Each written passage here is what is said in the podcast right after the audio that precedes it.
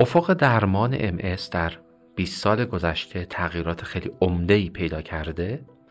به صورتی که ما انتخاب‌های خیلی متعددی برای درمان بیماری داریم، در عین حال اینکه توصیه‌های خیلی مؤکد و مستندی داریم برای اینکه درمان زودتر و درمان با افیکیسی بیشتر میتونه که به بیماران کمک کنه. علیرغم همه این اطلاعاتی که داریم، ما هنوز اطلاعات خیلی زیادی در مورد اینکه چه دسته از بیماران را میتونیم درمانشون را چه موقعی قطع بکنیم یا کی اگر که بیمار مراجعه کرد و خودش درمانش را قطع کرده بود توصیه بهش نمی کنیم که دوباره شروع به درمان بکنه، در این زمینه اطلاعات خیلی زیادی در دسترس نیست. ولی ما مشابه بقیه مراحل MS که بیماری را از نظر فعالیت و از نظر فنوتیپ ارزیابی میکنیم و بر اساس این بیماری را تقسیم بندی میکنیم به بیماری فعال، بیماری پروگرسیو، بیماری با ریلپس و تصمیم میگیریم که چه دارو رو انتخاب کنیم یا اینکه دارومون رو اسکلت کنیم یا نه.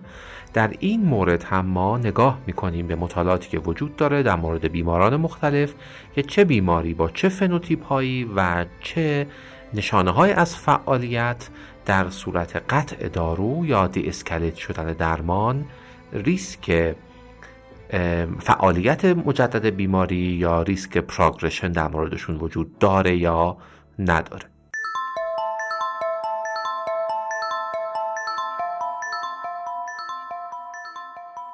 سلام، به اپیزود 18 امسکست خوش اومدید. قراره در این اپیزود در خصوص تریتمنت اپتیمیزیشن صحبت کنیم. همراه ما باشید. پس استاد، اون قاعده ای که برای تعیین پروگنوز در اپیزود قبلی فرمودین اینجا هم کارایی داره، درسته؟ دقیقاً، فلسفه اینجا هم همین هست، با این تفاوت که ما در این مورد اطلاعات خیلی زیادی در اختیار نداریم که بتونیم بر اساس اون پایه‌های فلسفی و نظری درمان را قطع کنیم. اولین مطالعاتی که به مسئله سیر کندشونده بیماری MS یا اینکه اساساً امکان قطع درمان بیماری MS در یک زمانی وجود داره پرداختن برمیگرده به سال 2008. یک مطالعه روی حدود 2400 بیمار MS انجام شد و اونجا دیدن که احتمال ریلپس به ازای هر 5 سال 17% افت میکنه. این نشون میداد که با افزایش سن ما با یک پدیده مواجهیم که الان بهش میگیم ایمونوسنسنس و اون به این معنا هست که سیستم ایمنی بیمار هم از نظر فعالیت بیماری و هم از نظر قابلیت پاسخ به درمان‌های ایمیون مادولیتری با افزایش سن تغییر میکنه. همینطور که بیمار مسن‌تر میشه، تعداد ریلپس‌ها، فعالیت‌های MRI کاهش پیدا میکنه. از اون طرف بیماری ماهیت پروگرسیو خودش را نشون میده و درسته که سرعت بیماری در سالهای بعد از 50 سالگی کمتر میشه، اما پاسخ به درمان‌های موجود هم در اون سن کاهش پیدا میکنه. پس به همین علته که پروگنوز افرادی که افزایش سن دارن کاهش پیدا میکنه؟ بله. اما نکته مهم اینجا این هست که ما در گایدلاین هایی که در اختیار داریم در حقیقت ریلای میکنیم به مطالعات کلینیکال ترایال های دارویی و تقریبا تمام این کلینیکال ترایال ها یک محدوده سنی خاصی را برای انتخاب بیماران لحاظ کرده بودند و ما تقریبا برای هیچ دارویی اطلاعات کافی برای بیماران بالای 55 سال در اختیار نداریم. این در حالی هست که مثلا در ایالات متحده بیش از 45% بیماران MS افراد بالای 55 سال هستند، همون گروهی که ما اساساً بر اساس کلینیکال ترایل ها نمیتونیم میزان پاسخ به درمان اونها را حدس بزنیم. در همین مطالعات ما میبینیم که بیماران به 2 گروه تقسیم میشن: بیمارانی که قبل از 38 سالگی درمان دریافت کردن و بیمارانی که بعد از 38 سالگی درمان دریافت کردن و به صورت واضحی یک اختلافی در پاسخ به درمان در این 2 گروه مشاهده میشه. چه پس جوانترها بهتر پاسخ دادن به درمان. دقیقاً. در کنار این مسائلی که گفتم، احتمال بروز عفونت‌ها در افرادی که در سنین بالاتر تحت درمان با داروهای MS هستند افزایش پیدا میکنه. ما از مطالعات مربوط به دوران کووید هم میدونیم که مثلا بیمارانی که تحت درمان فرض کنیم که ریتوکسیماب بودن یا سایر درمانهایی که سلب کننده سیستم ایمنی بودن یا داروهای اسفینگوزین رسپتور مادولیتر، ما میدیدیم که افرادی که مسن‌تر هستند اینها عوارض کووید 19 درشون بیشتر بروز میکرد. اگر نگاه کنیم به ریسک PML، باز هم میبینیم که با افزایش سن ریسک PML افزایش پیدا میکنه. همچنین هر چقدر که بیمار سالهای بیشتری دیسیبل باشه یا با شدت بیشتری دیسیبل باشه،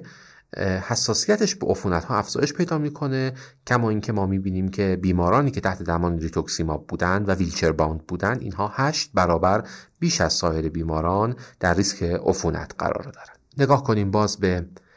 پاسخ به واکسینیشن که میدونیم که باز بیمارانی که تحت درمان با دیزیز مودیفاینگ تریتمنت ها بودند، اگر سنشون بالاتر بوده، احتمال اینکه پاسخ به واکسن ندن بیشتر بوده. و همچنین نکته آخر این که بیماری های زمینه دیگه یا کوموربیدیتی هایی که با افزایش سن بروز پیدا میکنه، باز ممکنه که ناتوانی های بیماران MS یا اینکه حتی عوارض داروهای درمانی بیماران MS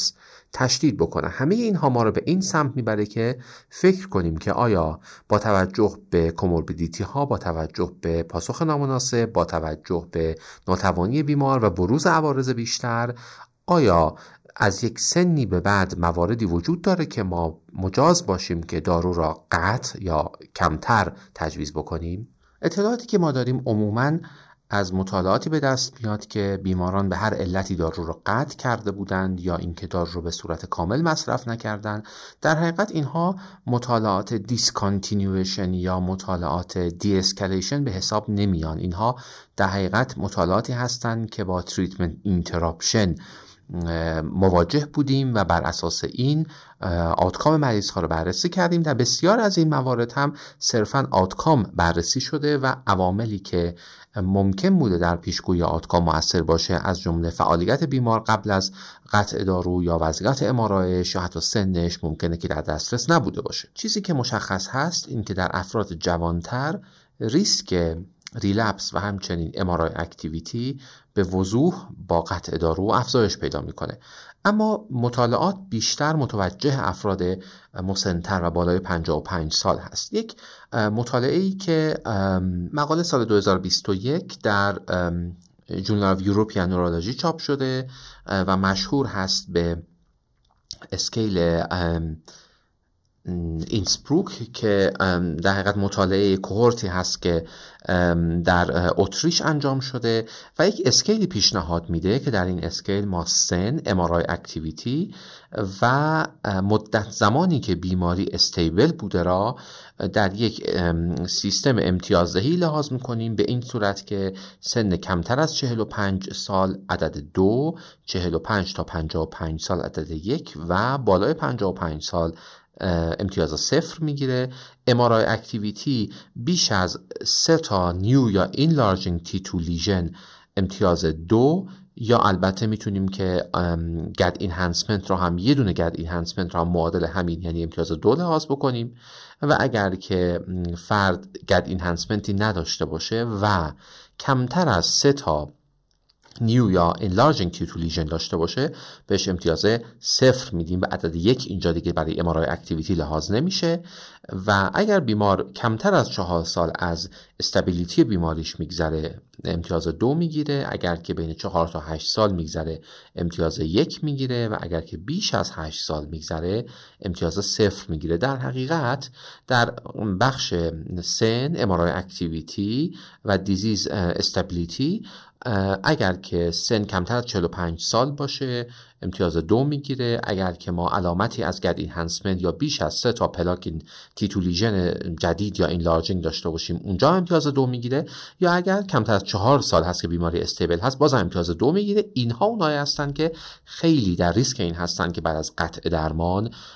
عود بیماری یا افزایش ریلپس ها رو ما ببینیم. بر اساس کوهورتی که در اینسبروک انجام شد این امتیازات استخراج شد و بعد اینها در مورد یک دسته بیمار دیگه در وین باز مورد آزمایش قرار گرفت و به این نتیجه رسیدن که اگر که امتیاز فرد حدود 4 یا 5 باشه 90% احتمال عود وجود داره، امتیاز 2 و 3 40% احتمال عود وجود داره و کسی که اسکور 0 و 1 میگیره با احتمال ریلپس حدود 10% در 5 سال آینده مواجه هست.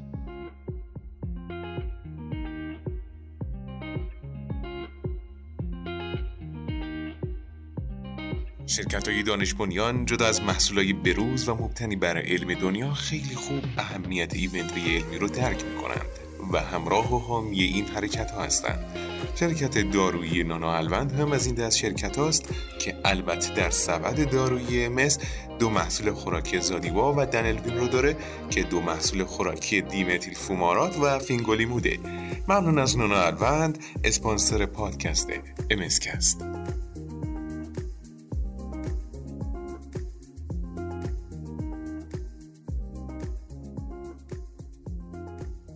در حقیقت در بیماران بالای 55 سالی که اینها MRI اکتیویتی نداشتند و اینها بیش از 8 سال از بیماریشون از دیزیز استابیلیتیشون میگذره، اینها اون کسایی بودن که در کمترین ریسک بودن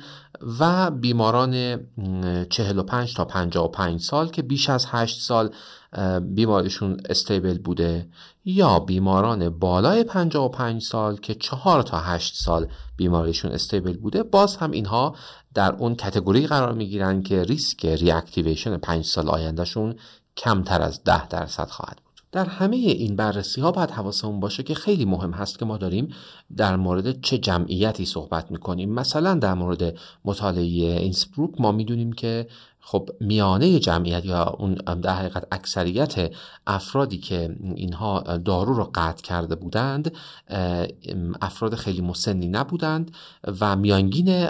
این افراد حول و حوش سن 38 سالگی بوده. باز 2 تا مطالعه دیگه ای داریم، یکی 2016 و یک مطالعه جدیدتر 2020 چاپ شده که البته این 2 مطالعه هم از نظر خصوصیت‌های اپیدمیولوژیک جمعیت با هم دیگه متفاوت هستند. مطالعه اول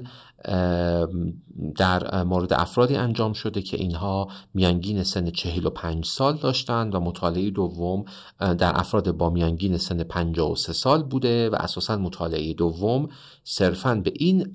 سوال پرداخته که در چه کسانی در سن بالای 50 سال ما اگر که دارو رو قطع کردیم با ریسک کمتری از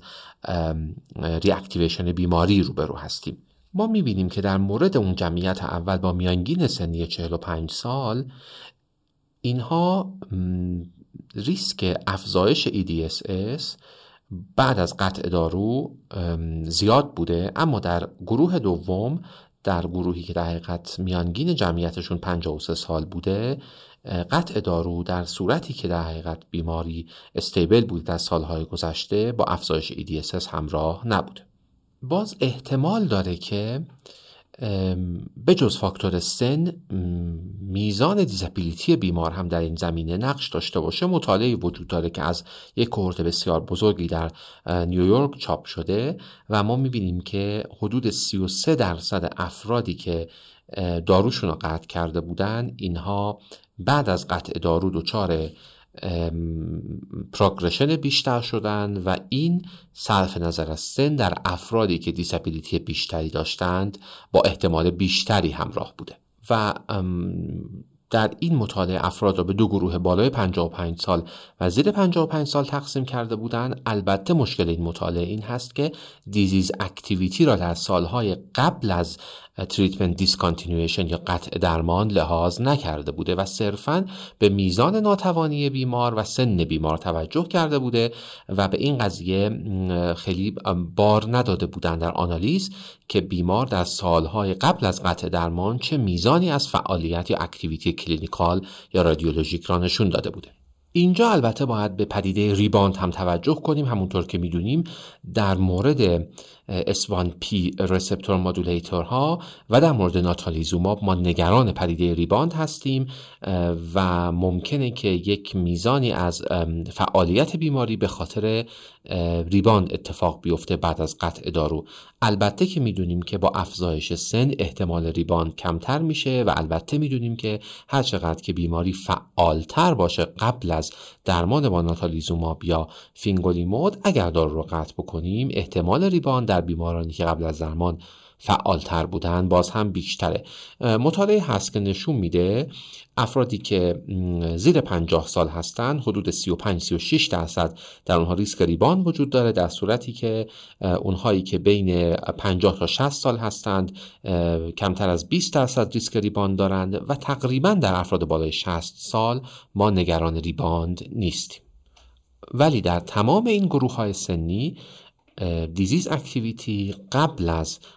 شروع درمان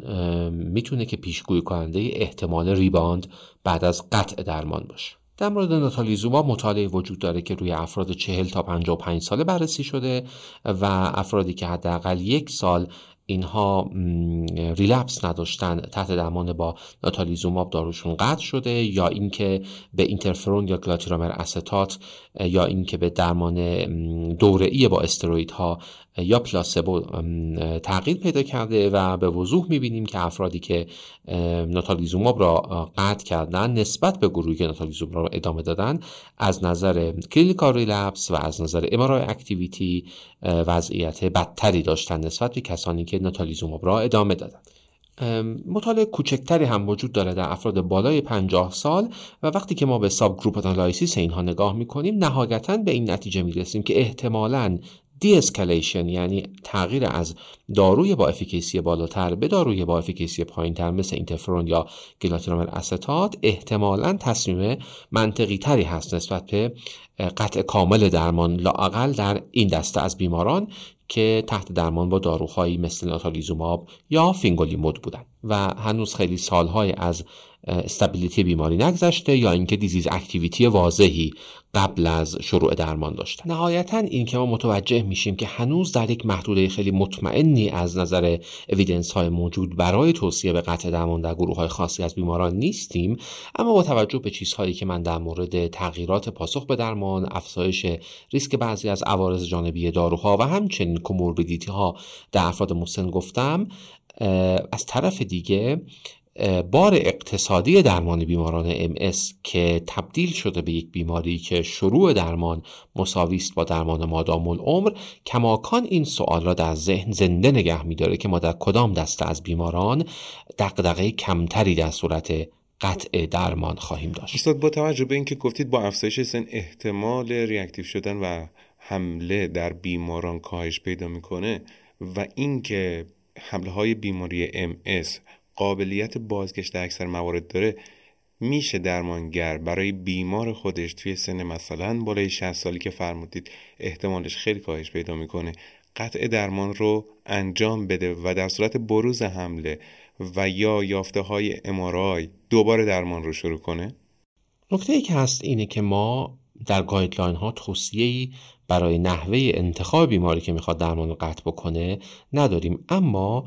میدونیم که در افراد بالای 50 سال که اینها بیش از 5 سال هست که بیماریشون استیبل بوده، هم از نظر کلینیکال ریلپس و هم از نظر MRI، نگرانی کمتری از اکتیویتی بیماری داریم. اما در این مورد دی اسکالیت کردن یا قطع درمان چیزی است که ممکن است که بیمار صرفاً از ما نظر مشورتی در اون مورد بخواد و ما اطلاعات رو در اختیارش بگذاریم، ولی به صورت اکتیو و فعال اقدام به اون نمی کنیم. در مواردی هست که ما به هر علتی ممکنه که در دوراهی قطع یا ادامه درمان به خاطر عارضه یا به خاطر هر مشکل دیگه قرار بگیریم و اینجاست که لازم هست که ما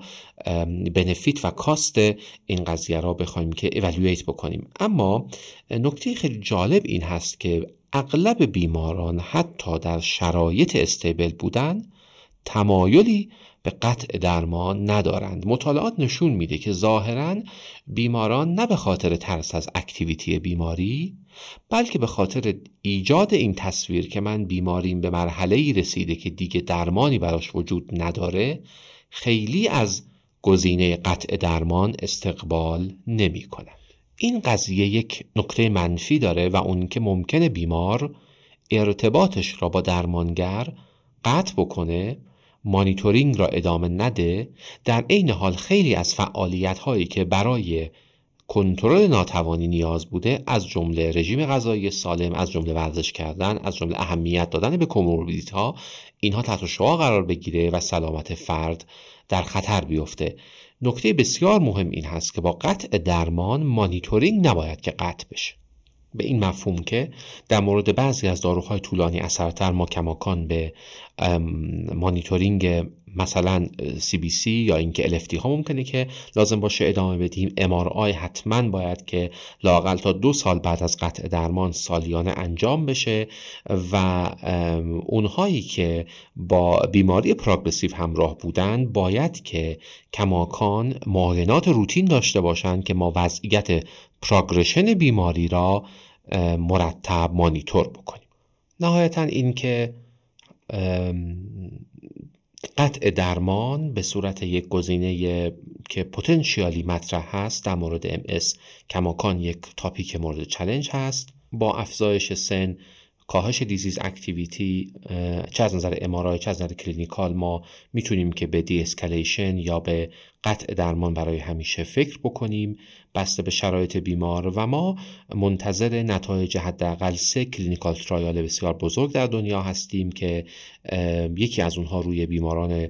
ریلپسینگ ریمیتینگ بالای 18 سال و 2 مورد دیگه در مورد بیماران سکندری پروگرسیو بالای 50 سال انجام میشه و امیدواریم که اطلاعات اونها بتونه در مورد قطع درمان به ما راهنمایی‌های بیشتری بکنه. انشالله اونها رو داخل MSK بررسی کنیم. انشالله.